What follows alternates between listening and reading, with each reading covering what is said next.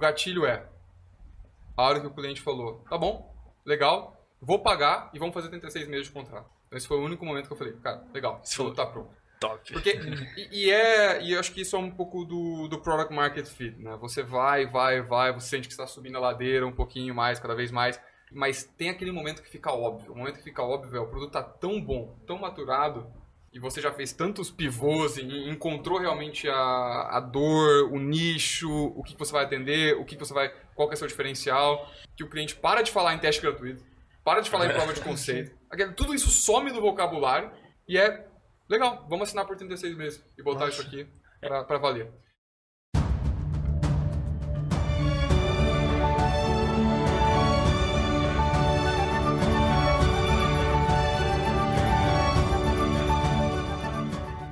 Estamos no ar. Me chamo Luiz Guilherme Prioli, sou associado do IFL São Paulo e seu âncora aqui no podcast Acendendo as Luzes. Quem sabe o Instituto de Formação de Líderes São Paulo é uma associação apartidária, independente e privada para encorajar os valores liberais no Brasil através de seus membros e ampla rede de parceiros. Nós acreditamos que os cidadãos comuns são os verdadeiros protagonistas das ideias da liberdade. E hoje a gente tem um convidado especial para falar sobre a trajetória empreendedora dele.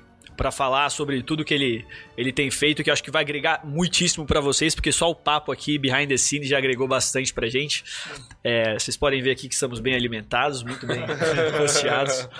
E né, eu não estou fazendo essa entrevista aqui sozinho, eu estou aqui com Oscar Dayan, associado do IFL, nosso gerente de podcast, o cara que coordena todas essas coisas e está aqui muitas vezes comigo. É, temos Léo Zalkman, também novo associado do IFL, entrou aí recentemente. Obrigado. E já está aqui ativão no podcast. Tem o próprio podcast dele, que é o Zalcast, que vocês veem aqui. É, e o nosso convidado especial do dia, da noite, não sei quando você está ouvindo, é Igor Marinelli. Para quem não conhece, o Igor Marinelli é fundador e co-CEO da Traction, tá? startup industrial que mais cresce na América Latina. Também foi cofundador e CTO da Blue, startup do ramo de saúde de predições de doenças crônicas, e é conselheiro da Somos Todos Heróis, organização que atua na área de saúde. Estudou engenharia de computação na USP, com diploma em empreendedorismo e tecnologia pela Universidade da Califórnia em Berkeley e recebeu mais de 100 milhões de reais em aportes de fundos dos Estados Unidos, como a Y Combinator. Cara, esse já é um baita currículo aí. Esse é teve um que pegar a ar, teve que pegar a ar pra Exatamente, falar o assim, currículo assim, dele. Você já pode aposentar. então vou embora. Obrigado. É... Igor, eu queria te agradecer muito, cara, pela sua presença. E queria entender aí, cara, como que você caiu nesse nicho de criar uma startup industrial. Isso é bem diferente, né? Normalmente você vê as pessoas criando startups em ramos diferentes, assim, mas industrial, como que você foi parar nisso? Boa pergunta, cara. Acho que quem trabalha em fábrica é muito engraçado. Você pergunta para essa pergunta para a mesma pessoa como que você foi trabalhar em fábrica, cara? Ninguém nunca sabe responder. e eu acho que é um pouco de mim também, assim. O negócio, o negócio te escolhe mais do que você escolhe o negócio, né? E, e no nosso caso, eu e, e, o Gabriel, a gente começou um negócio junto. A gente se conheceu no primeiro dia de aula, em, em 2015. Ah, era, você é co-CEO. Então é você e o Gabriel. Exatamente. Entendi. É. A nomenclatura de co-CEO, ela, ela, diz muito, né? Basicamente... É, como que funciona essa dinâmica agora, é, já quebrando? Que, que você decide metade do negócio e outra pessoa decide a outra metade, assim. Não tem uma... É, uma uma questão de você centralizar todas as informações. A gente entende que, cara, o negócio é tão grande a ponto da gente não conseguir tomar todas as decisões sozinho. Então, e quem quebra os impasses? É, geralmente a gente discute muito quando dá um, um impasse, um conflito. A, a gente, cara, é inevitável o, o conflito. Mas isso é uma das coisas que eu aprendi com ele na faculdade, como a gente morou juntos, né? A gente discutia coisa do tipo assim, cara, deixar a luz acesa depois de sair do quarto. e, e apesar da gente né, ser bem caloroso nas discussões, porque os dois queriam ganhar em, em uhum. questão dos argumentos, a gente sempre chegava no racional e, e, eu acho que o maior triunfo é depois de duas horas ali, no máximo, você já está normal com a pessoa como se a discussão não tivesse acontecido. Uhum. Não é isso, né? É isso que você espera para um relacionamento com, com um cofundador ou com um parceiro, né? Mesmo assim, no seu relacionamento pessoal, é, cara, você vai conflitar, mas depois de uma hora ali você, você já morou junto, é sócio, tá casado. Exato. Exatamente. Tá casado, sócio 50-50. Casado duas é. vezes, eu também sou casado. Ah, é? Aí, ah, é? Caraca. Também sou casado com a Alexandra, é, ela é polonesa, a gente se conheceu há quatro anos. Vixe. Fala português? Fala fluente em português. Eu Caraca. sou mais ou menos em, em polonês. tá? É. Mas tem que aproveitar porque você tá seguindo aquele sonho americano. É, foi ali, saiu da universidade, é, fundou a startup, daqui a pouco vai ter o filme seu, então o caminho é, é esse aí, Igor? No filme que nem uma rede social. Vai chamar rede industrial dessa vez. Industrial Não, Network. aí tem que aparecer alguma cena da gente escrevendo alguma fórmula matemática no vidro pra ficar, É, é, fidedigno ali. pra ficar fidedigno, Uhum. né? Mas no caso só é uma correção na, na BIOS até que você falou no começo aí, só o meu sócio é formado em engenharia de computação. Eu não cheguei a finalizar porque Ah, a gente tá. abriu a empresa no meio do caminho. E a gente. Eu falei basicamente, bom, a gente precisa ter um engenheiro com CREA e vai ser você. Entendi, tá certo. Entendi, entendi. Eu vou acelerar as coisas do negócio aqui e você vai terminando a graduação. E ele terminou. Caraca. Vocês vocês chegaram nesses acordos, então, porque, por exemplo, né, pra você ser CEO e pra você estar numa pessoa, assim, foco num negócio que um fala, eu vou sair do negócio, você continua na, na, na faculdade pra tomar uma decisão dessa. E dentro da empresa, né, até nesse, ainda nesse ponto aí de co-CEO, você cuida de que tipo de decisão, assim? Porque, obviamente, vocês vão decidindo áreas de expertise, o que cada um tem cuidado melhor. Um cuida, por exemplo, de todas as partes operacionais, o outro cuida mais de, sei lá, relação com investidores, ou é uma coisa bem, bem misturada? É, hoje nós, nós crescemos bastante, né? Estamos com mais, 100 pesso- mais de 100 pessoas no time, mas quando você olha assim, quando era uma etapa de 20 pessoas no time, é uma coisa, né? É, eu sempre fui muito bom de tirar uma ideia nova ou uma área nova que a gente tinha no papel, isso precisa ser feito, então levar aquela área do 0 e 1. Um, e aí o Gabriel era como se fosse o rolo compressor. Agora que o negócio tá, tá de pé, deixa eu colocar o alicerce, né? Deixa eu colocar o acabamento, a pintura, a- as luzes, então Entendi. ele sempre foi muito bom em, em operacionalizar. Mas, assim, eu acho que isso é uma, isso é uma coisa muito de. do momento que a gente abriu o negócio. Hoje, a gente teve que aprender de tudo, né? E, assim, inclusive coisas que a gente não gosta de fazer, a gente teve que ficar bom nisso. Porque não dá pra você ser tão seletivo a ponto de, ah, eu, putz, esse é meu triunfo e eu só faço isso e você que se vire com o restante da empresa. Porque vai, passa um momento que operacionalizar é a parte mais importante. Claro. Assim, é, Uhum. é o negócio que vai, que vai escalar a empresa de verdade. Então você saiu daquele aquele vale de, de, de possibilidade da sua empresa não existir mais e o negócio está crescendo, está escalando, então você precisa criar gosto pela coisa. E, e a gente já trocou de chapéu diversas vezes durante o negócio. Certo. Eu lembro que em 2015 eu basicamente ensinei a primeira linha de código ali pro Gabriel e hoje ele despontou assim, já Ah, é? programa melhor do que eu, inclusive. É, mas começou ali comigo e, e eu também tive que aprender muitas dessas habilidades é, dele, de ser um pouquinho menos imediatista tem hora e, e realmente é, e realmente tirar um negócio, con- continuar com o negócio que você tirou do papel. né? Então, completar o, o, o O ciclo. ciclo. no caso. É, e hoje eu cuido das partes de vendas, marketing, sucesso do cliente, é, financeiro, Entendi. e ele pega a parte de produto, hardware, produção. É, então, eu- eu consigo me comunicar melhor com um pouquinho você dessa meio. parte. Porque eu também cuido da parte de vendas, marketing. É, então, faça, faça a venda pra gente, perfeito, aqui, sobre o que é a Tract. Cara, o que, que vocês fazem e vendem? Legal. Nós somos uma é, empresa de monitoramento industrial. né? Monitoramento Tá. e gestão industrial.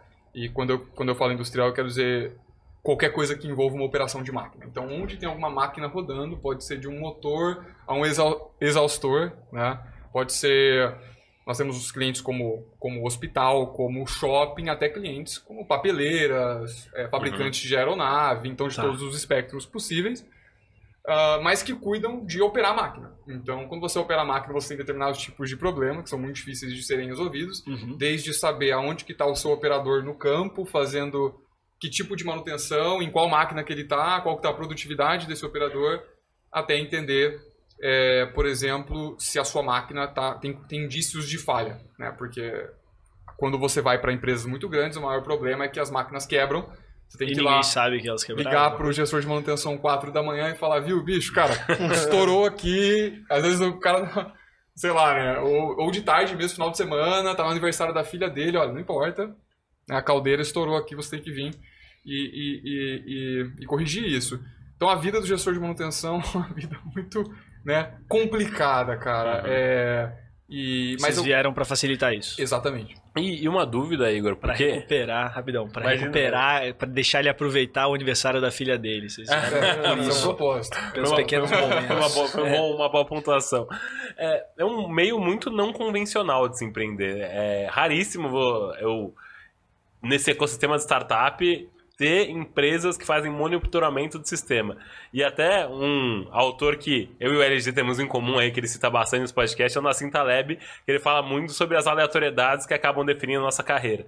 Então eu queria muito te ouvir para saber que momento, qual foi a aleatoriedade da sua vida que você acabou caindo nesse meio aí. Cara, eu acho que é muito engraçado essa pergunta porque geralmente o pessoal fica muito atrelado a. Quando que você teve a ideia? Exato. Como que essa ideia surgiu? No nosso caso, a ideia principal acaba se tornando a questão de você prevenir uma falha antes de acontecer. Ok, mas assim, cara, a não ser que você seja, tipo, um, é, um delivery de. Eu sou um, um Uber da vida, né, cara? me- a- Você já surgiu com aquela ideia do dia zero, né? A minha ideia é transportar um passageiro de A para B. Sim. A maioria dos seus negócios não são assim, cara. É, e, e geralmente quando você surge com uma ideia muito fixa na sua cabeça, que foi a nossa empresa anterior, A a Blue. gente já tinha, é, a gente já tinha ideia totalmente montada, pavimentada, vai ser isso, vão fazer aquilo e aquilo, aquilo outro, deu errado. É, Caramba, então, assim, caraca, curioso. é, E- que às vezes e- você fica tão atrelado em, em fazer aquela solução, esquece Aham. de navegar com o cliente, não tem flexibilidade, só, que- cara. não, porque é isso, e essa é a ideia. Eu acho que isso funciona muito no B2C, né? As empresas que lidam com os consumidores finais, do tipo, cara, a minha ideia é, sei lá, fazer um ticket mais barato de avião para as empresas e Isso funciona em nível de exemplo, né? estratégia de produto, mas não estratégia de empresa. Porque se você baseia então a sua empresa inteira em uma única estratégia que não está partindo de uma dor, você está afadado a ficar mais. é, a, a tentar empurrar para as pessoas uma solução e não tentar resolver o problema delas. É, perfeito. É um pouco da maçã caindo na cabeça de. de... De Arquimedes. ali. Exatamente. Aham. Ah, cara, essa maçã às vezes ela, ela não cai. Então, assim, no nosso caso, nós escolhemos trabalhar com indústria.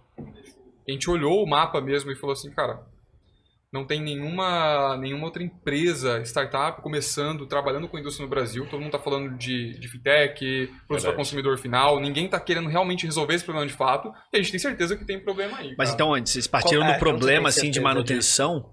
Vocês falaram assim, cara, a gente, a gente sabe por algum relacionamento com alguém de indústria que tem um problema de predição de, de problemas da indústria. Agora, como que eu vou go about it? Eu olhei e falei assim, ah, será que eu vou só numa parte de ter um software ou será que eu vou numa parte mais de hardware? E aí Tem, vocês... uma, tem uma comunalidade muito importante entre eu e o Gabriel, que desde criança os nossos pais foram de manutenção. O dele Ah. e, e o meu. tá? Entendi. E, e, assim, em churrascos em família, cara, sempre tava lá o pessoal de manutenção, a gente ia no churrasco de fábrica, um monte de coisa assim, Caraca, cara, é mais, é mais profundo mesmo, ainda. assim, Ele oito, perdeu teu 10 anos de aniversário. idade, ele perdeu teu entendeu? aniversário porque ele foi chamado pra consertar aquela caldeira, cara. Não só uma vez, cara, mas... Aí, ó. Puta, É, nossa, cara, storytelling fortíssimo aí. É. Mas assim, e, e eu lembro de ir nesses churrascos e, e, e essas confraternizações, o pessoal, cara, só metia o pau nos sistemas que eles utilizavam. Olha. É, eu vi meu pai, cara, levantar duas da manhã, três da manhã, nem voltar pra casa. Tipo, a- todo o meu colegial foi isso. Eu quase não via ele por conta dos problemas que aconteciam em fábrica. Mas assim, até, até aí eu não imaginava que eu ia resolver esse problema. Eu não tinha. Eu só. Cara, é uma pessoa muito frustrada e muito brava por conta desses acontecimentos. Quando eu conheci o Gabriel, ele também reclamava muito disso. Né? Uhum. e tinha passado por toda essa experiência. Então a gente notou ali, mas assim, cara, tão simples quanto parece, de que a gente tinha vontade de identificar o problema desse setor para resolver, a gente sabia que era, que era muito grande. Eu sabia que tinha um problema. Já sabia tinha que tinha claro. um assim. problema, não sabia qual era o problema exato. ainda. e nem como que você ia resolver. Você não falava, ah, já sei, eu vou fazer isso aqui sem nem ter analisado o negócio. Você não queria, Exatamente. você não estava apaixonado na solução, você queria entender e ficar apaixonado no problema. Eu queria lá. entender como ajudar o meu pai se eu voltasse no tempo ali, o que que eu poderia ter Entendi. feito por ele. Gostei, gostei. Uhum. É, então, Forte a gente, essa palavra então a aí, gente cara. começou a, a empresa muito no sentido de, cara, a gente quer atuar com os manutentores. A gente quer achar qual que é o maior problema deles e resolver. Uhum. né? E, e- e nesse processo, a gente aprendeu muito a como navegar o problema. A gente ficou o ano de 2020 inteiro sem faturamento. Olha. A gente chegou a negar contratos porque nós, assim, durante essa, essa, essa descoberta do problema, a gente ia, fazia uma, uma primeira solução e, cara, não ficava legal. O problema de você ter uma, uma empresa B2B é que em quem você bater na porta e oferecer isso, o pessoal não vai falar nem que sim, nem que não. né? Verdade. O B2B é muito disso do. Eles vão cara, te vem colocar testar, na. vamos fazer uma prova de conceito, Uhum. vamos. E eu nunca gostei disso, porque eu acho que quem faz uma prova de conceito não quer utilizar seu produto de verdade. Não tá realmente interessada no seu negócio. Senão ela falava, cara, quanto custa eu quero comprar e fazer um contrato de 36 meses? Tipo, o Sim, dinheiro tá verdade, ali. Verdade. Por que, que ela vai fazer uma prova de conceito? Se ela vai fazer uma prova de conceito, o conceito não funciona ainda. Então, Às vezes ela tá mais blindando as costas dela, né? Por trazer alguma É, solução que, na exatamente. verdade, ali vai ferrar ela mais pra frente, vai ferrar ela com o gestor. E... pra, por querer parecer que tá navegando pro novo ou qualquer tipo de coisa que não seja resolver um problema de fato. É. né? Uhum. Então, nós tínhamos muita convicção disso, tanto que, uma coisa que a gente não fala tanto, mas já que são um podcast diferente, vocês estão abrindo o coração aqui, né? Claro. Pra gente tirar todo o storytelling de mídia e falar, e falar mais o que aconteceu Você tá mesmo. Mas, colocando aí na mente do povo. Mas é, nós, cara, nós, assim, 2020 nós tivemos que vender nosso carro. Então a gente colocou, é, eu coloquei mais de 200 mil, o Gabriel também, e a hora que faltou, a gente vendeu o carro, Nossa. a gente tinha proposta na mesa de duas indústrias falando, cara, vem desenvolver com a gente, isso que vocês estão trilhando é interessante pra gente e tudo mais, mas a gente não queria virar fábrica de software. Uhum. Sabe que assinar esse contrato inicial, quando você. que a gente já tinha cometido esse erro no passado também, então não é que sabe porque. Ah, conhecimento empírico, não. Já tinha cometido esse erro de ter assinado contratos no passado que, cara, você desenvolve o produto para aquela empresa, tailor-made, e ele vai virando uma coisa que não vai servir para uma próxima empresa. É verdade. Você vai sentindo isso no meio do caminho, que seu produto tá virando um megazord, que, cara, a empresa que, você, que te contratou tá vira super uma- feliz. Uma empresa nossa, de é sustentação incrível, né? ali pro cara. Exatamente, só que não resolve um problema de mercado, não resolve, não é replicável, não resolve o problema de outras indústrias, só que você acabou de comprometer o sucesso da sua startup por dinheiro. E Você virou terceirizado, você virou um prestador de serviço de uma empresa. É isso, basicamente. É, só que isso é Exatamente. muito sedutor. Imagina você tá com um contrato ali na mesa, tem muito, muita gente que tá empreendendo, que escuta o podcast, que deve estar passando por um processo parecido com, com o que vocês viveram ali. Como é que foi resistir a isso? Porque entre vender o carro e estar com um contrato na mão, deve ter muita gente que opta a assinar o contrato ali. É, é o foco na é parte escalabilidade, né? É porque assim, o que ele tá falando de você tá pe- vendo dinheiro aqui na sua frente versus um possível potencial de ganhar mais dinheiro no futuro, que é a escalabilidade. Você queria criar no final das contas uma solução que estaria seria útil para mais empresas. com certeza é o seu apetite ao risco, né? Assim, no, no meu caso, eu não, não queria ter nenhum backup. É, eu acho que é um pouco do um pouco do conto da meritocracia. A maioria das pessoas hoje no Brasil podem arriscar. A maioria das pessoas que estão escutando esse podcast podem arriscar. Eu Uhum. tenho certeza disso. Se, se der errado, você vai voltar por uma cama da, dos seus avós, faz o que for, você vai ter onde dormir, você vai ter o que comer. Cara, o que, que é o carro, entendeu? Até hoje eu Verdade. andando de Uber, não importa isso. Tá? É, o que, que é o carro, se não a vontade de, de fazer uma empresa acontecer de verdade. Assim, acho que você ter uma base em que você possa, né, se acontecer alguma coisa errada, eu posso voltar lá e, e- e recomeçar, é muito importante. Eu entendo alguém que, cara, não consegue fazer isso, não fazer isso. Mas se você pode e não tá fazendo, né? Se você, na hora que você tá começando um negócio, cara, você não vende nem, é, sei lá, é, é, cara, você não, se- não coloca nem o dinheiro que tá ali É, mas- parado em algum investimento, não quer nem, nem tirar suas ações do Nubank pra colocar na tua própria. Pelo amor de Deus, né, cara? É. Quem que vai Um acreditar nesse ponto- negócio se não é Verdade. você? Isso então, aí, né? isso aí eu concordo. Skin the game, ó, o Taleb, ó. Fica de olho, Mais leia. um Taleb aí, é. pele no jogo. É, essa coisa, essa visão de você ter a confiança de colocar o dinheiro que você vendeu do teu carro na tua empresa, ela não é uma confiança cega. Né? Ela não é uma coisa que você fala assim, cara, essa- isso aqui teve absolutamente nenhum fruto. Não, você está evoluindo, você está trabalhando, você está vendo que está sendo direcionado para um caminho. Exatamente. Né? É, e acho que é um caminho que estava dando receita, ou ia dar receita, né? Você estava sendo procurando lucro. Você estava ativamente empreendendo, né? Que é a atividade de procurar o lucro. Então você, tá, você já foi uma coisa um pouco mais do que um tiro no escuro, de simplesmente, cara, vou pegar um dinheiro e investir nisso aqui que eu nem conheço, que nem sei nada. Não, calma aí. É sua empresa, o seu expertise, o que você foi trabalhando por alguns meses, você não estava sozinho, você estava ali é, pensando com uma pessoa, já estava testando alguns outros modelos de negócio, é, essa parte. E foi fazendo isso que vocês conseguiram sobreviver 2020? Foi com esse caixa que vocês se mantiveram afloat? Vocês já tinham muita operação rolando, gente contratada? Como que? Em 2020 nós tínhamos 10 pessoas, assim, até muito mini, né? Pensar nessa época. Vocês hoje estão com quantos? Nós estamos com. Acabamos de bater 125 pessoas. Porra. Já tem mais, mais 25 pessoas aí. Quantas vagas abertas? Umas 40 vagas abertas. Nossa. Nossa. Você, telespectador, É, procurando emprego aí. vai, faz seu pitch aí. Pra É. que, que tipo de gente você tá procurando? Olha, nossa cultura, ela é. A coisa que a gente mais preza realmente assim é, é transparência, é o que a gente mais procura durante o processo seletivo. Ahm, nós, eu até brinco, né? Eu falo, cara, eu- quando eu vou entrevistar alguém, eu falo, não, não me fala nada que você gosta. Não quero saber nada que você gosta. Eu quero saber tudo que você não gosta da sua empresa atual. E traz toda a lista do que você não gosta no seu líder, do que você não gosta na sua empresa, do que Gostei você não dessa, gosta na sua gostei cultura. dessa dinâmica. Porque geralmente você não sabe nada da pessoa pelo que ela gosta. A pessoa, no sentido de assim, o que, você gosta? Pode inventar a mesma coisa. Ah, eu gosto disso, eu gosto daquilo. Aqui é tudo maravilhoso, eu não tenho nada a reclamar da minha empresa atual. Então, pô, o que você está fazendo aqui? Continue aí. Uhum. Né? Você não tem nada pra. Não, tem, não pode me pontuar uma coisa. Tipo, eu não tenho senso crítico de pontuar uma coisa que você Cara, eu, poderia eu adorei melhorar. essa pergunta, Ah, então, assim, adorei Eu essa pergunta. gosto Nunca muito. tinha pensado nisso É. também. Eu gosto muito de conhecer as pessoas pelo que elas não gostam. Ah, eu não gosto disso, porque eu acho que isso é autoritário, eu quero ter mais liberdade nisso. E aí você vai. Você tem mais. Tirando É. realmente os motivadores da pessoa.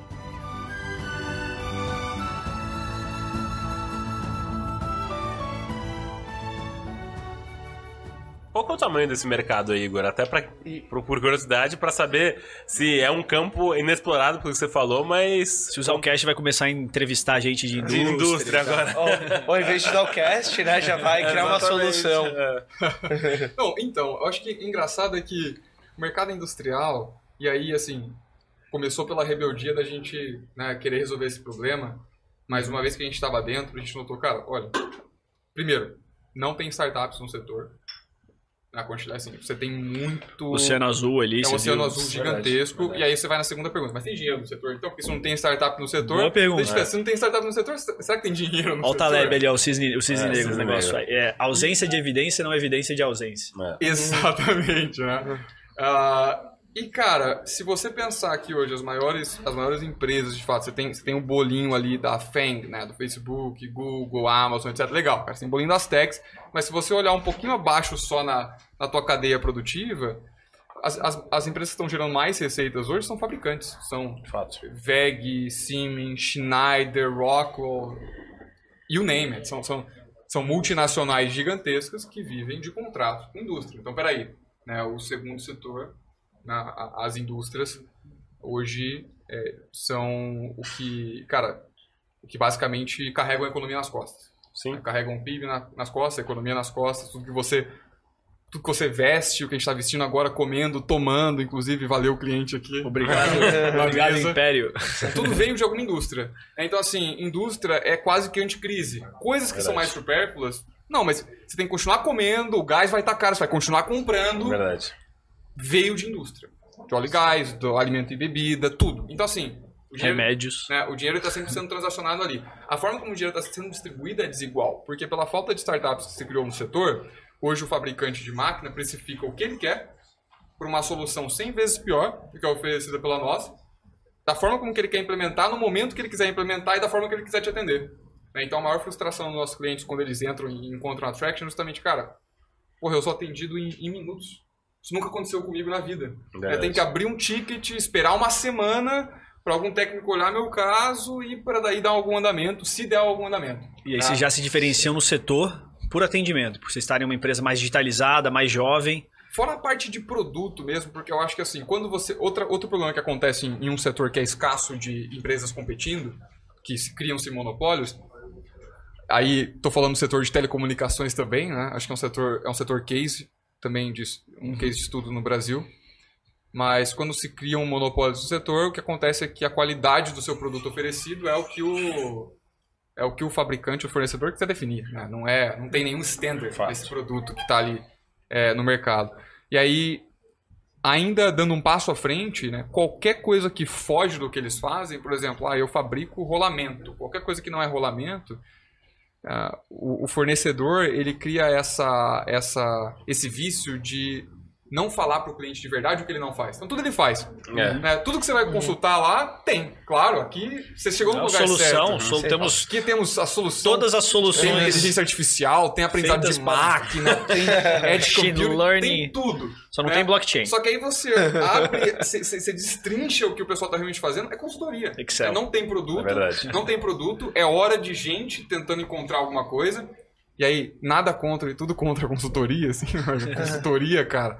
Consultoria é justamente é você não ser dono do produto final. A consultoria é você dar um passo a passo pro seu cliente e falar, olha, tá aqui, você pagou um milhão pra mim, Pergunta pro Taleb o que, que ele acha dos consultores. É, aí, ó, você exatamente. pagou um milhão pra mim ou mais, tá aqui uma lista de requisitos que você tem que fazer. Só que o mais difícil é botar a mão na massa. É, e ao mesmo tempo, eu fico refletindo sobre a dificuldade que vocês tiveram para entrar nesse meio de indústria também.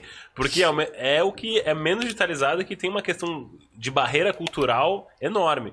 Eu até trato com algumas indústrias trabalhando hoje, eu vejo que se sai um ponto de contato que era aquela pessoa inovadora, que era aquele champion ali que a gente tinha dentro da empresa, perdeu, se perdeu todo o conhecimento. Então, como é que foi esse processo para vocês para entrar nesse meio, vocês Boa. jovens, vocês bem jovens também? Quantos anos você tá agora? 25 anos. 25. É, primeiro a idade, né? Vamos falar da idade. É, cara, muitas vezes quando eu ia vender para os clientes, eu acho que a idade não implica nada e vice-versa também. né? A pessoa, às vezes a gente tem esse vício dentro de startup, acha, nossa, estou contratando um sênior, tem X anos de mercado, a gente mesmo reproduz esses próprios erros, né?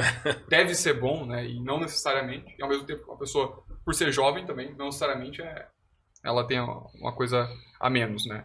Então, e eu lembro de muitas situações do começo de empresa de estar é, me reunindo com o gestor de manutenção e falar, nossa, o que você tem de idade, eu tenho de idade em plano. É.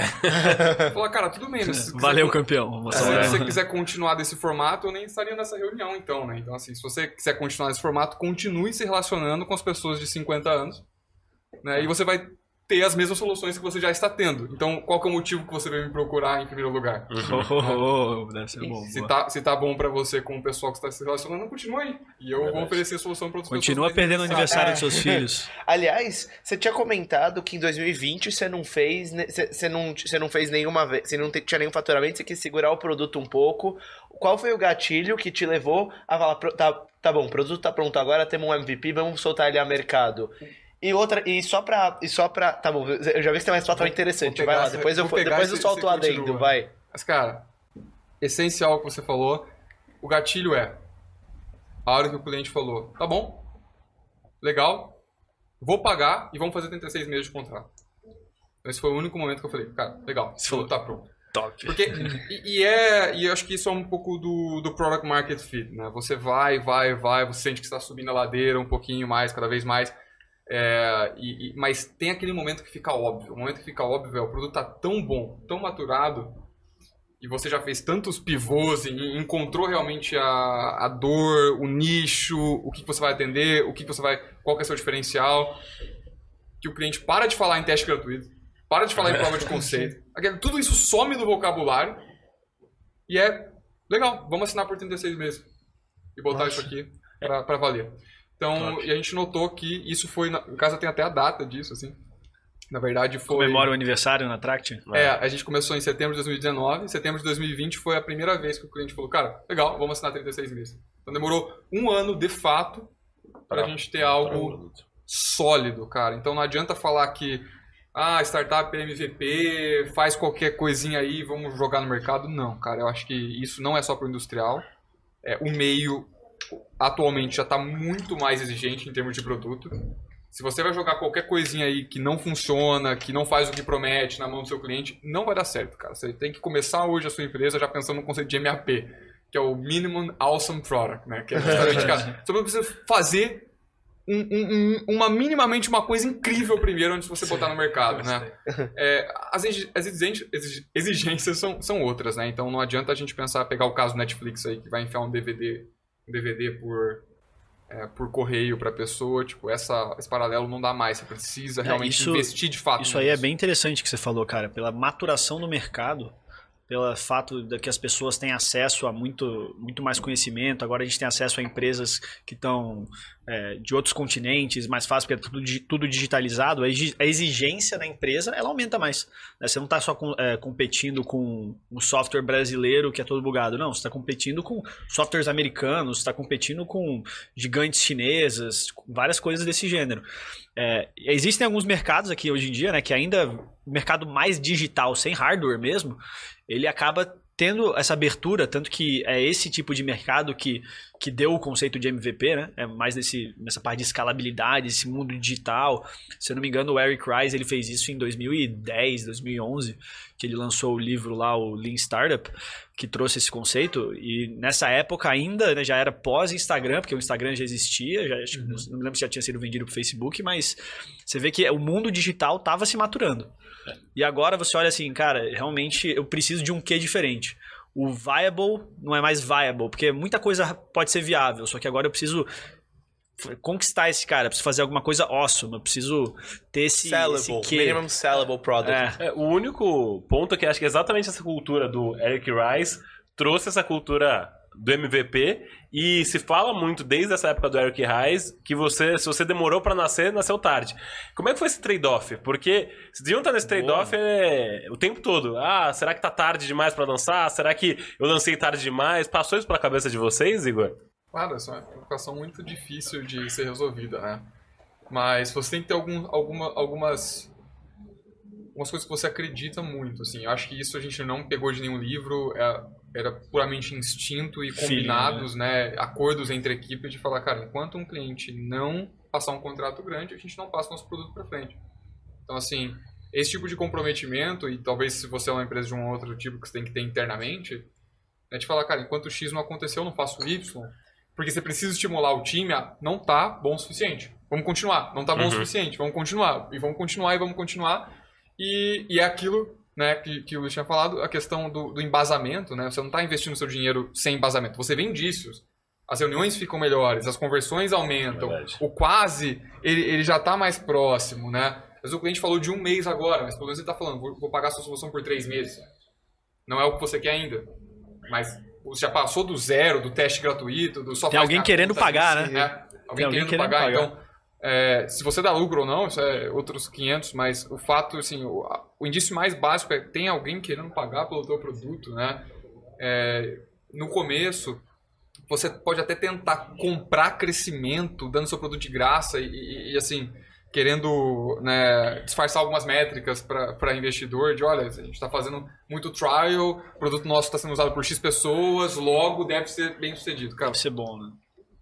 o dinheiro tem que sair do bolso do cliente, né? Tudo que é, é, tudo que é de graça, né? Você você, acaba aceitando, né? Você até por educação qualquer coisa na, na sua vida de graça tem injeção na testa, né? Mas agora você vai dar aquele feedback verdadeiro mesmo. Na hora que eu chegar e perguntar para você que tá usando o meu produto que você tá uma licença gratuita lá, cara, o que você tá achando? Você vai falar, nossa, tá incrível, a melhor coisa do mundo, que você não tá pagando nada, né? Então assim, qual que é qual que é o seu sentimento de querer evoluir? NPS 100 ali, o cara. E convenhando, você tá pagando pro cara, o cara vai te xingar no que existe e até no que não existe, né? O Você vai reclame escutar aqui, tudo. né? É. Ter a morte Aí você vai ouvir, afundar a sua empresa, né? E é bom porque você acaba melhorando o produto ainda mais rápido. E é É isso. verdade. Por E isso que é exponencial a adesão. Exatamente. E aí eu depois eu queria entrar no tema de funding, mas o Cara, eu ia falar Ah, exatamente Pô, disso. e- e- então, a gente estava conversando faz, fazem algumas semanas com um dos sócios da Domo, também associado nosso aqui, o Márcio. Legal. E ele tava falando basicamente o que, que ele busca numa startup para investir, o que, que são sinais bons, o que, que são red flags, como que foi o processo para se captar, e ainda mais agora que o com o juro subindo, o mercado fechando, vocês captaram uma quantidade, foi o quê? Foram, foram 50 milhões, alguma coisa assim? 80 não é? milhões. Na- 80 na, na milhões. bio, na bio aqui também tá falando 100 milhões. Isso. 100 A- milhões. a- 100 a- milhões. Margem de até- erro, famosa margem de erro dos É. institutos de pesquisa aí, né? Até up to date, a gente captou 100 milhões, na última rodada foram 80. Então, como é que foi esse processo para ser para se levantar dinheiro de investidores no primeiro momento Perfeito. que você ainda não tinha o produto, até nesse momento agora para o crescimento, ainda mais nesse É. momento de mercado difícil que as startups estão vivendo? Legal. Eu acho que um dos nossos primeiros cheques, né, foi do, do Michael Lehmann, que é CFO da Volkswagen, tá? Que foi, assim, sabe aquele cheque que quando você levanta 100 mil reais, É, é aquela mesma sensação de levantar 100 milhões, assim. Uhum. Cara, aqueles 100 mil reais que vai te dar mais três meses de construção de produto, não tem, não tem sensação igual no mundo. Eu acordo buscando essa sensação de novo, assim, aquela adrenalina muito, the high. aquela adrenalina muito gostosa, né? Mas esse foi, foi, a primeira, foi o primeiro depósito de confiança, quando a gente foi implementar o produto lá, ele viu e falou, nossa, isso aqui é incrível. Vocês que criaram isso, beleza, eu tô vendo que precisa de algumas correções, mas é, é, de fato tem time, tem produto. E aí ele virou conheço. investidor? Exatamente. Investidor. Na pessoa física. Na pessoa física. Já dava uma atração pro negócio só da figura dele É. dentro do business, eu imagino. Ele foi, ele virou investidor, conselheiro, uma coisa assim, porque normalmente dá mais base. Investidor mesmo, ele, mas assim, cara, todo bom investidor vai te ajudar a trilhar, não precisa de nenhuma outra nomenclatura, né? Uhum. E vai te ajudar a trilhar o caminho. E aí, eu acho que assim, durante essa. Por ser uma empresa atípica, que produz o próprio hardware, que tem as patentes em cima do hardware, as patentes em cima do software, as patentes são todas americanas, que no INPE, se for, se for basear no Brasil, não sai nunca, né? Uhum. Então a gente fez todas as patentes lá fora, a estrutura lá internacional, tudo mais. É, mas assim, nós, por sermos atípicos, cara, enfrentamos um, é, uma, uma pressão muito grande de captação no mercado brasileiro. No mercado brasileiro, em termos de investimento, temos investidores muito bons aqui no Brasil hoje, mas assim, é diferente das histórias das outras startups, né? Porque o mercado brasileiro de investimento não gosta de produto. E é uma coisa curiosa. Os investidores Olha. aqui não analisam produto, cara.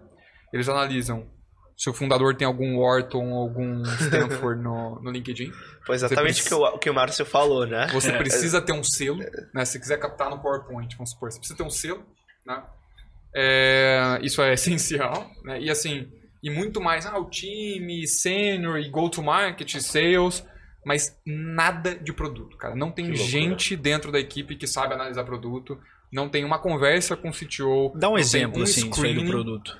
sobre o produto é como que vocês fazem a construção de produto, né? Como que vocês é, escutam os feedbacks dos clientes, Ah, como que vocês se comparam em relação aos produtos do mercado, É, me dá um acesso para eu poder utilizar esse produto. Não existe isso. Deixa eu colar esse sensor então no meu compressor de ar aqui, aqui em casa para testar isso. Então não existe isso, existe até um, um contrário assim, uma um desprezo mesmo, um desapego do que Nossa. produto você conserta, você faz, você tenta. É, go to market que é o difícil. De, cara, de fato, go to market é 50% de fazer uma empresa, é você você vender, é você fazer pre-sales, fazer acquisition. Já está operacional e mostrando crescimento. Exatamente. Só que.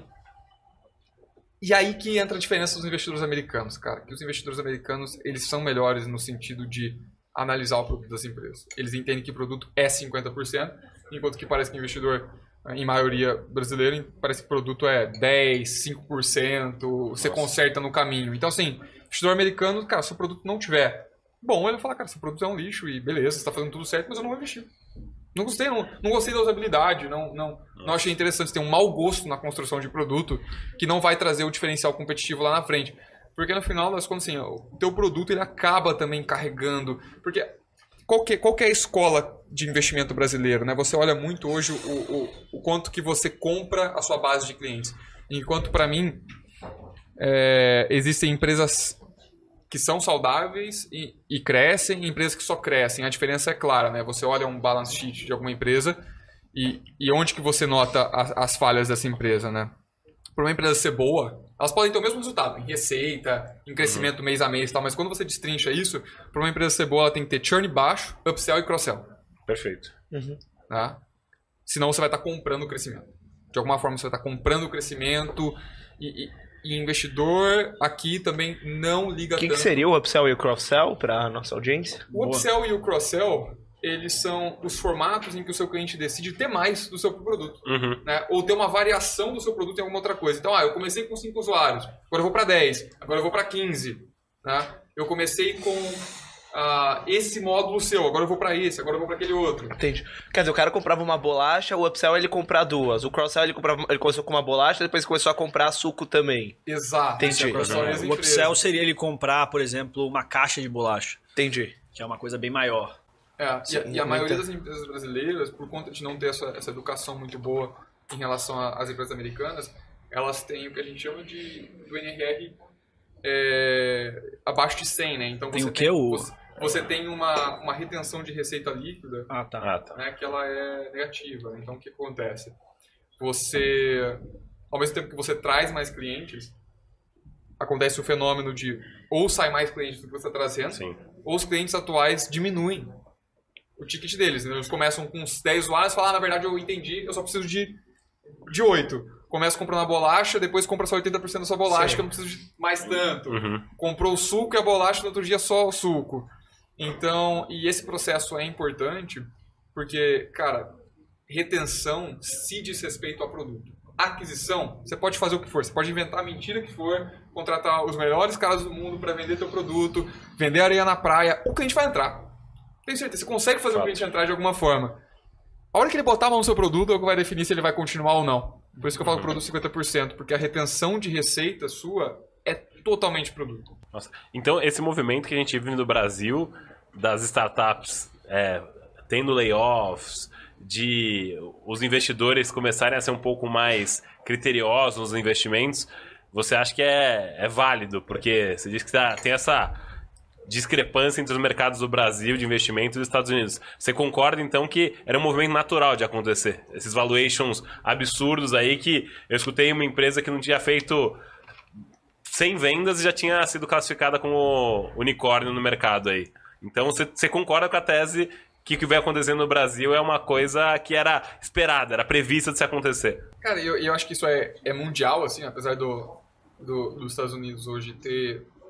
ah, já ter histórico de investir mais em empresas B2B, porque empresas B2C, que é a escola dos investidores brasileiros, é você investir em empresa B2C, para consumidor final, Sim. em que você tolera um prejuízo muito mais exorbi- exorbitante. Né? Tem histórias do Uber, cara, era, era 50 milhões de, de dólares mês para manter os, os, os, os motoristas engajados.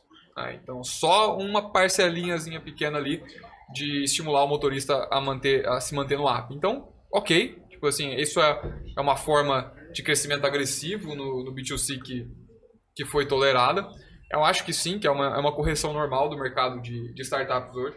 A única coisa que eu fico triste é pelo mercado de capital aberto, cara. Eu acho que as correções em capital aberto foram mais agressivas até do que as correções em, em- em- em mercado fechado. Então hoje acho que assim, as correções no mercado startup, valuation startup devem estar liberando em torno aí a 30% a, a- menos do que, do que eram A os valores em, em valuation. Uhum. Não foi uma correção tão agressiva, enquanto você olha hoje empresas de capital aberto que tem né, 10 vezes mais em caixa do que a empresa vale. Olha, caramba. né? Tem inúmeros exemplos disso. Né? E aí, obviamente, porque o investidor de bolsa ele é menos suscetível ao prejuízo. E é uma coisa muito engraçada, né? Porque o prejuízo é a forma da sua empresa crescer, né? Então, assim, o prejuízo, se você olha no balanço, você perdeu dinheiro. Mas ele é um investimento. Se você quer dizer que você dá lucro, quer dizer que você não investiu o suficiente. Então tem um pouco disso que startup que dá lucro é, cara, como assim você tá dando lucro? Você, você parou de investir, você parou de crescer, né? Isso total, né? No operacional, teria, Eles no tá operacional seria dar lucro, o ideal ou não. É, o, o seu, a questão é, o seu unit economics tem que dar lucro, Sim. Mas mas, você tem que trabalhar a- no o, seu ROI. o balanço não importa muito. Agora, O seu ROI potencial né? ali pra você ver É, quanto você podia estar você, crescendo. quando você abre e fecha uma compra, você tem que dar lucro naquela compra. Agora, se você vai dar um lucro no balanço para os investidores finais, isso é coisa de Magalu, né? É, é coisa de você querer receber 10 centavos no final do dia lá no- na sua conta XP, né? Cara, não é a coisa mais importante. Mas eu acho que, cara, o mercado de IPO, tanto que acho que no Brasil foram 25 ano passado, esse ano, e agora não aconteceu nenhum de startup. Fato. né? Então acho que foi severamente punido e por uma desinformação dos investidores localmente também aqui de que né, se não tiver um verdinho no balanço ali, quer dizer que é algo ruim. Cara, você capta para poder queimar a caixa. né? É, uma euforia também no mercado, porque a gente viu daqui virando unicórnio, é, Loft, Quinto Andar, e aí todas essas empresas. A pandemia, ela teve que fazer esse ajuste. Todo mundo se digitalizou durante a pandemia, e aí teve essa correção no mercado porque as pessoas estão voltando para o mundo físico, então acabou tendo um pouco dessa correção. Foi até uma análise que eu escutei de um, de um analista aí, falando, Ray Droffman, do LinkedIn, ele estava falando no podcast dele sobre, sobre isso. Então, eu fiquei bem... é, eu, imaginava que essa, essa curva ia se manter, mas essa curva de digitalização ela acabou retraindo um pouco do que é natural do mercado, eu imagino.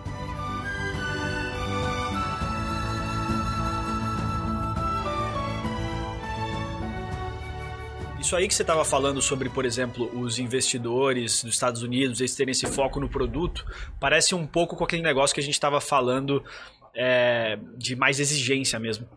Né? De que lá eles têm tanta oferta para investimento em diversos produtos. Eles sabem que o público lá dos Estados Unidos, que é um público muito mais rico do que aqui do Brasil, gigante, é, eles têm uma exigência maior por usabilidade, pelos produtos, porque a concorrência lá é muito maior. Aqui você pega um produto mal ou menos, você coloca ele nos canais certos, você consegue se estabelecer de certas às vezes, né? É, Sim, porque você tem um maior controle de canais de distribuição, coisa do gênero. sim. É, o que que você. Como que você vê esse cenário assim dos brasileiros? Ou você fala assim, cara, acho que para digital, para coisas mais tech, realmente o pessoal vai continuar fazendo IPO lá fora, vai continuar fazendo, procurando dinheiro americano, dinheiro europeu, coisas desse gênero. Isso que a gente nem entrou na instabilidade política ainda do É, país. let's É, go. assim, que Olha só, vamos lá. um quadro que daria para mais um podcast Com inteiro, certeza. né? Mas assim, a estabilidade política ainda é um dos principais motivos em que os IPOs vão continuar acontecendo nos Estados Unidos, no meu ver. né? Não tem a ver tanto com, com esse cenário que a gente está falando de produto ou não. Mas, de fato, assim, é, foi lá que foi, novamente, né? A gente só importa termo americano, né? O Product-Led Growth é, é mais um deles, né? A questão do, do produto ah, do produto drivar o seu crescimento. A gente tem pouco, pouco estudo, pouca gente fazendo isso aqui. Mas só o fato de você conseguir destravar o seu, a sua empresa colocando um investidor americano dentro, né, eu acho que isso é uma coisa que você pode fazer, que vai aumentar a sua régua interna demais. Né? E eu acho que tem muitas startups hoje que nascem em países pequenos, como é, Israel é um dos exemplos, tem, tem outros países, às vezes até, até uma Colômbia, Sim. que conseguem tipo, ganhar mercado muito mais rápido porque entende, cara, meu produto já tem que nascer global. Uhum. Tem que nascer em outros países, ele tem que nascer né, resolvendo mais dores do que aqui o meu bairro, o meu local, a minha, a minha esquina aqui, né? Então, Uhum. é, não necessariamente tudo ele vai ser parcialmente um problema, né? E até nesses termos, você falou assim, Como a gente importa muito termo. Essa também, cara, a gente tá conectado hoje. É, você, que termos assim você acha mais importantes para você empreendedor que tá ouvindo a gente, tipo, focar um pouco na empresa dele? Você usou esse product led growth, se você puder explicar um pouquinho mais o que, que é isso? É, pô, como que esse cara, que, que métrica que esse cara tem que seria favorável ele usar para conseguir é, comunicar o que ele quer comunicar para os investidores? Bom, são, são algumas, né? Eu acho que a primeira, mais importante para mim, chama NRR, que é o que a Fato. gente acabou de falar agora aqui, que é o Net Revenue Retention, a sua retenção de receita líquida. O que, que é isso? Vamos, vamos explicar essa, Boa. Conceito. essa aí. forma, esse conceito, né? É você pegar um cohort de cliente.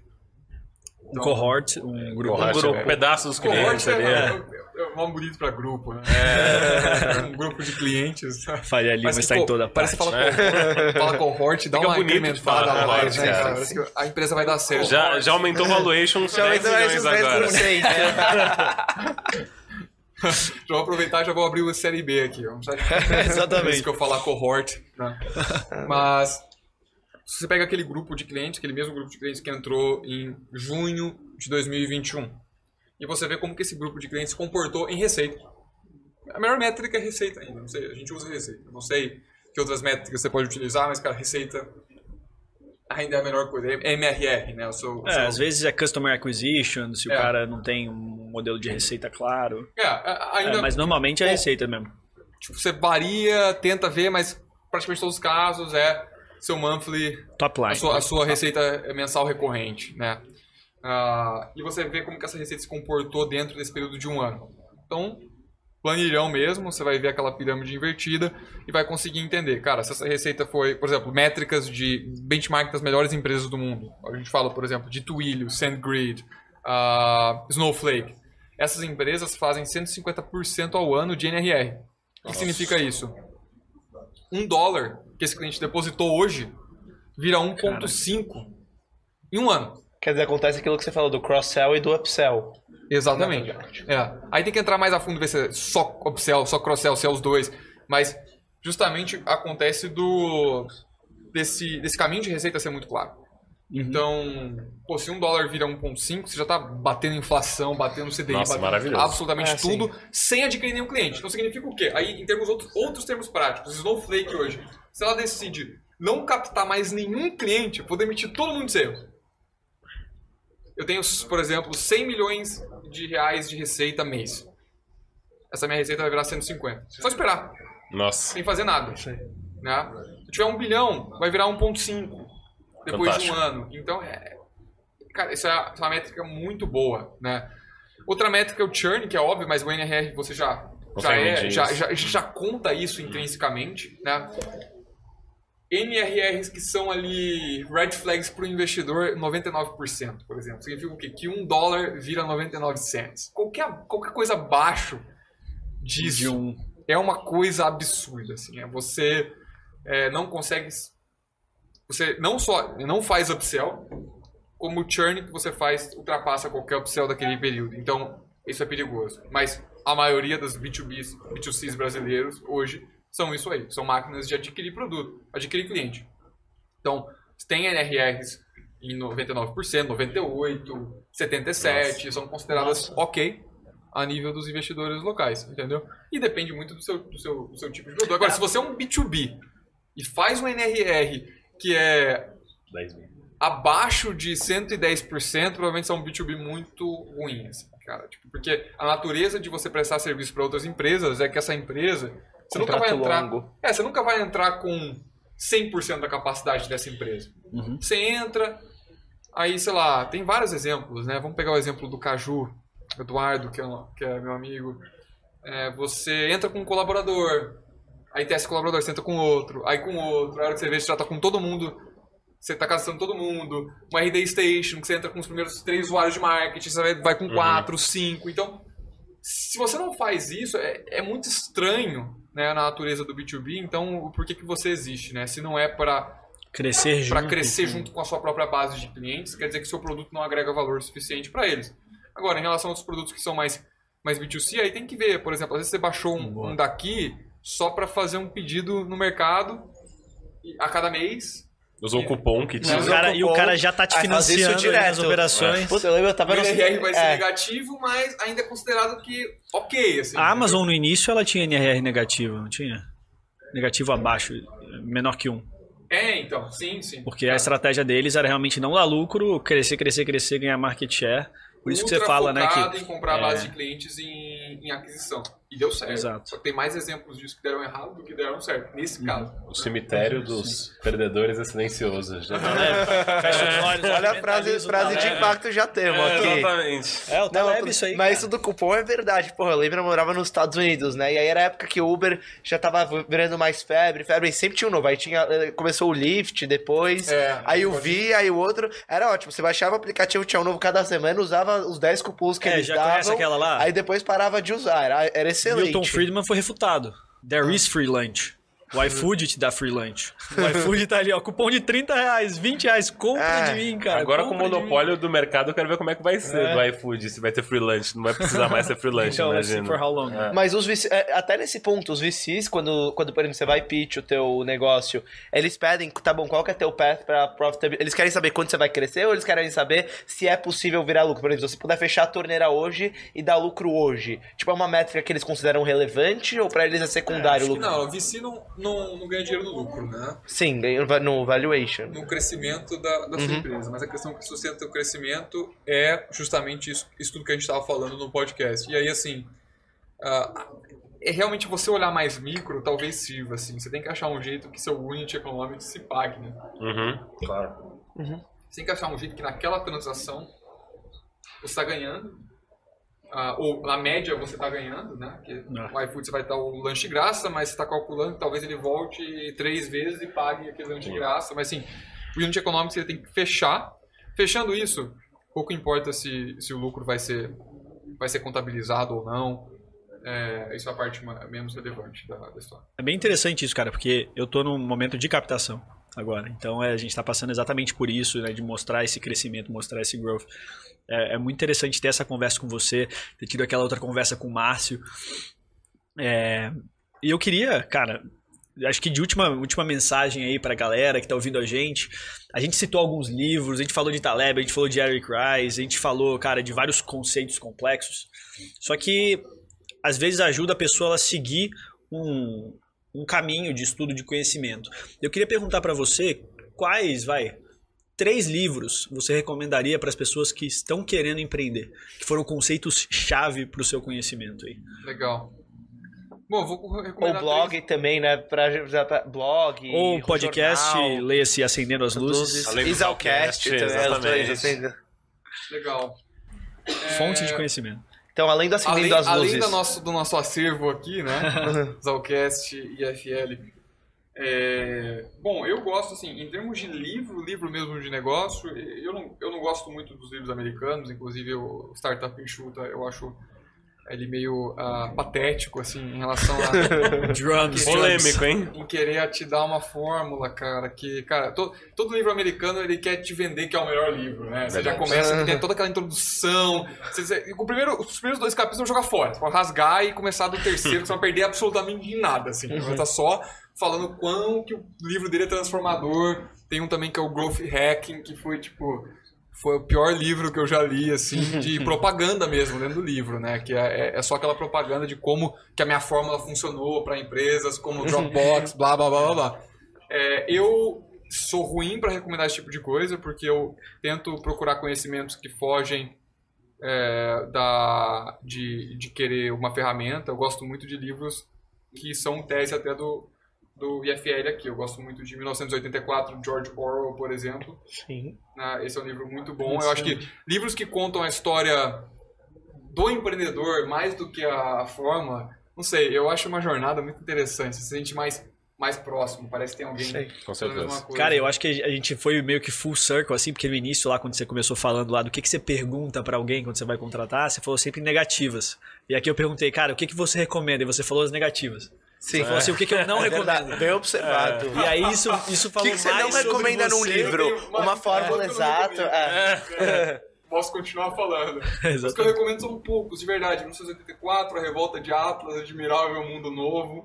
São todos livros que eu acho que abrem um pouco a sua mente. Até, até a, série, a série que eu mais gosto, por exemplo, é Better Call Saul. Que eu acho Nossa. que é genial a, a trajetória do empreendedor. E esperando que é o- a que é próxima, a próxima temporada, que ele é um empreendedor criminoso também, mas... Então você gosta de distopias, pelo jeito aí. Você gosta de livros Exatamente. distópicos, então, Distopia e minha interpretação também, você gosta exatamente, basicamente, tentar olhar o que as outras pessoas não estão olhando. Por isso que você gosta desses livros. Não que eles não sejam famosos, mas que eles te- o- observam um mundo que você, obviamente você não imaginaria ou observaria sem ler esses livros.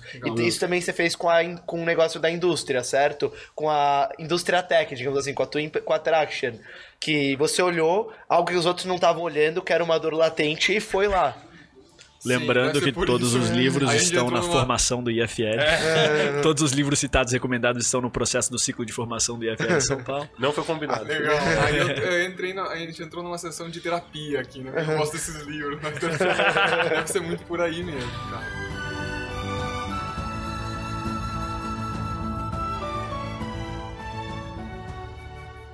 Queria agradecer todos aqui. Mais uma vez, Lipa Comunicações, Sr. Zalkman do Zalcast, Oscar, por sempre fazer tudo isso acontecer. E nosso convidado especial, Sr. Igor Marinelli. Cara, quero desejar todo o sucesso para você aí na, na Traction, que vocês, cara, continuem crescendo, continuem chocando aí muitos fundos com o crescimento de vocês.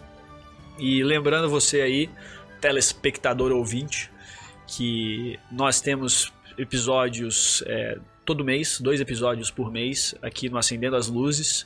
Se você que não conhece o IFL, né, você pode seguir a gente no IFLSP ou no site iflsp.org. A gente está lá postando coisas constantemente. A gente tem um fórum anual e um processo seletivo semestral para você fazer parte. Isso sem contar no nosso EAD. Cara, a gente faz muita coisa, lança livro, pá, pá, pá. É muito legal, muito massa mesmo. Foi uma experiência que acho que todo mundo que pisou mudou a vida. Você, você foi do IFL jovem, não foi? Isso aí, na verdade, Ainda é. participei com o pessoal lá. Ah, exatamente. tá. É. Que foi Um daí que a abraço gente teve. pessoal da IFL jovem aí. Abraço, Lang. Abraço, galera. Obrigado, Nanda, minha irmã, pela, pela ponte. É, E até o próximo episódio, pessoal. Valeu. Valeu, pessoal. Um abraço. Obrigado. Valeu, obrigado. Tchau, tchau. Tchau.